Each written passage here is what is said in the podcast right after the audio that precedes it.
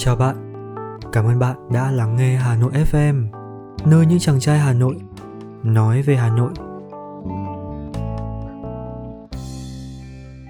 Tập podcast ngày hôm nay dựa trên những chia sẻ của bạn Nguyên đã gửi về email Hà Nội FM. Cảm ơn Nguyên đã cho chúng tớ sử dụng câu chuyện của cậu là chất liệu cho tập podcast lần này. Còn bây giờ, xin mời bạn hãy cùng lắng nghe tập podcast số 45, Đối thoại thành phố, chuyện cây cầu bên sông, phần 1.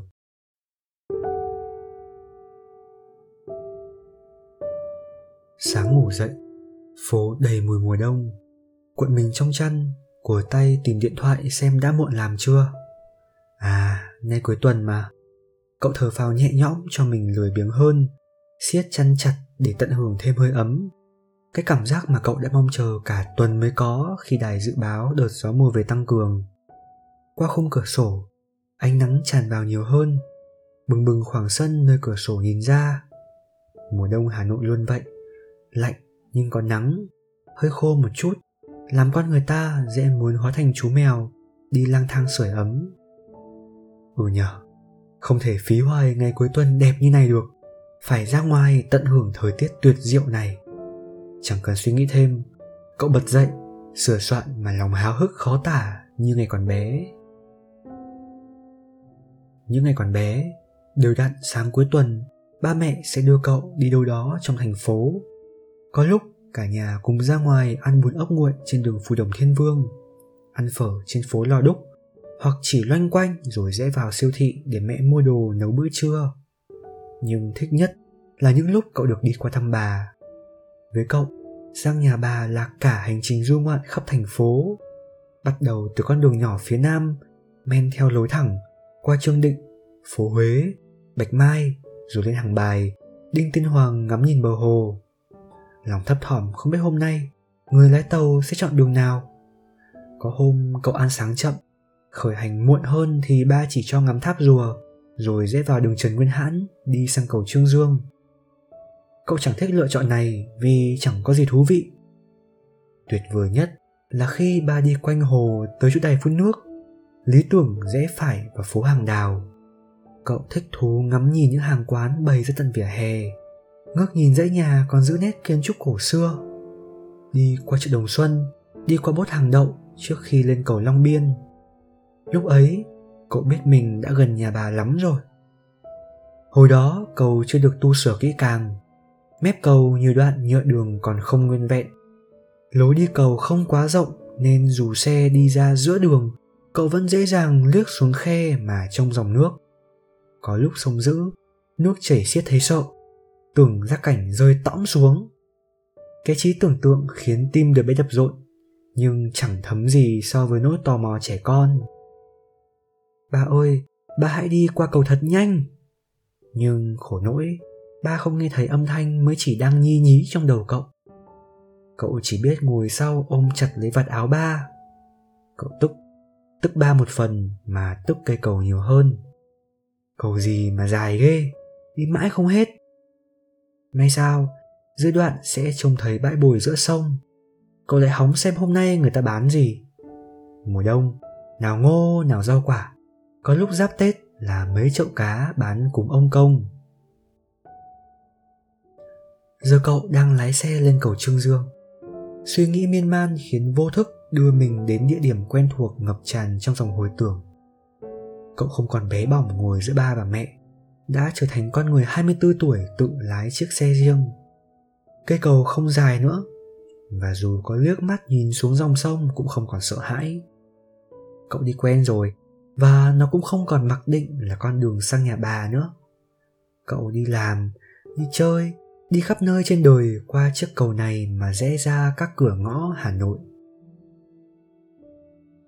À, nhắc mới nhớ, cũng lâu lắm rồi cậu không đến quán cà phê quen thuộc trong con ngõ nhỏ phía bên kia cầu.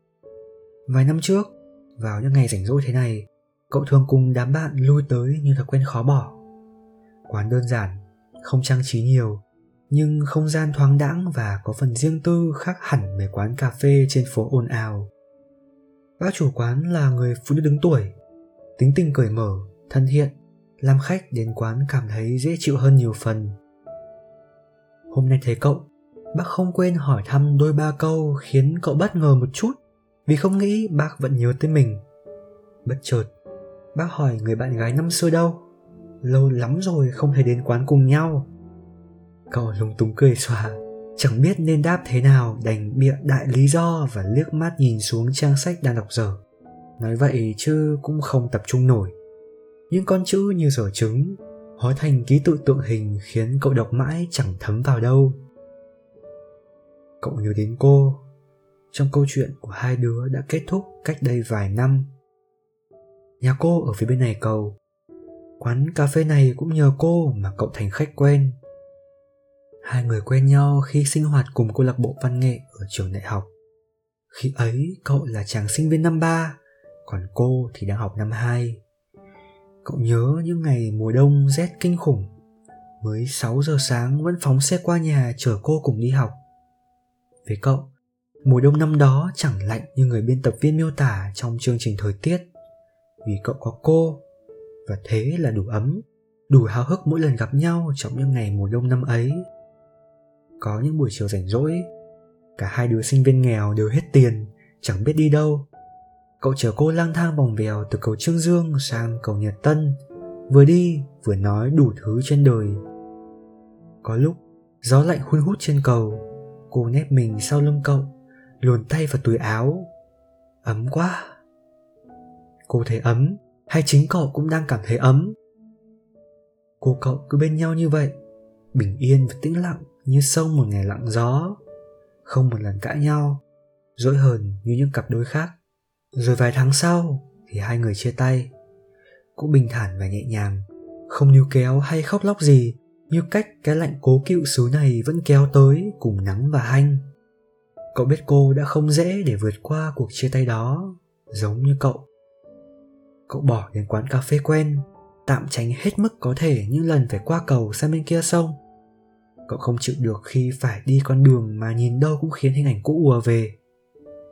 Cây cầu bề ngoài vẫn thế, nhưng cậu biết mọi thứ đã thay đổi, mọi thứ khác lạ, và cậu thì không thích điều đó chút nào. Và rồi những bước chân không còn nơi đây, vô tranh vây như anh với em, xưa yêu thương mang tên ký ức.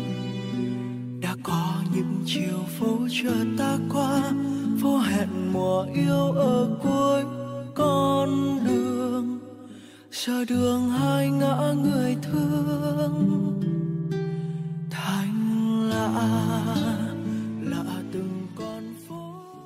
Đó là câu chuyện của vài năm trước, của cậu trai sinh viên si tình, sợ nhớ người cũ mà né tránh con đường quen, một nơi quán cũ.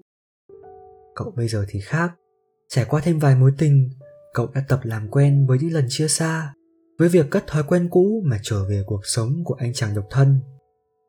Cuộc sống của cậu thì lâu lâu cô cũng ghé qua, vẫn là nhân vật chính trong những thước phim quen thuộc, nhưng điểm nhìn của hai người thì khác. Không là nhân vật chính, cậu thành người xem, ngắm nhìn chuyện tình trẻ đẹp kết thúc giang dở.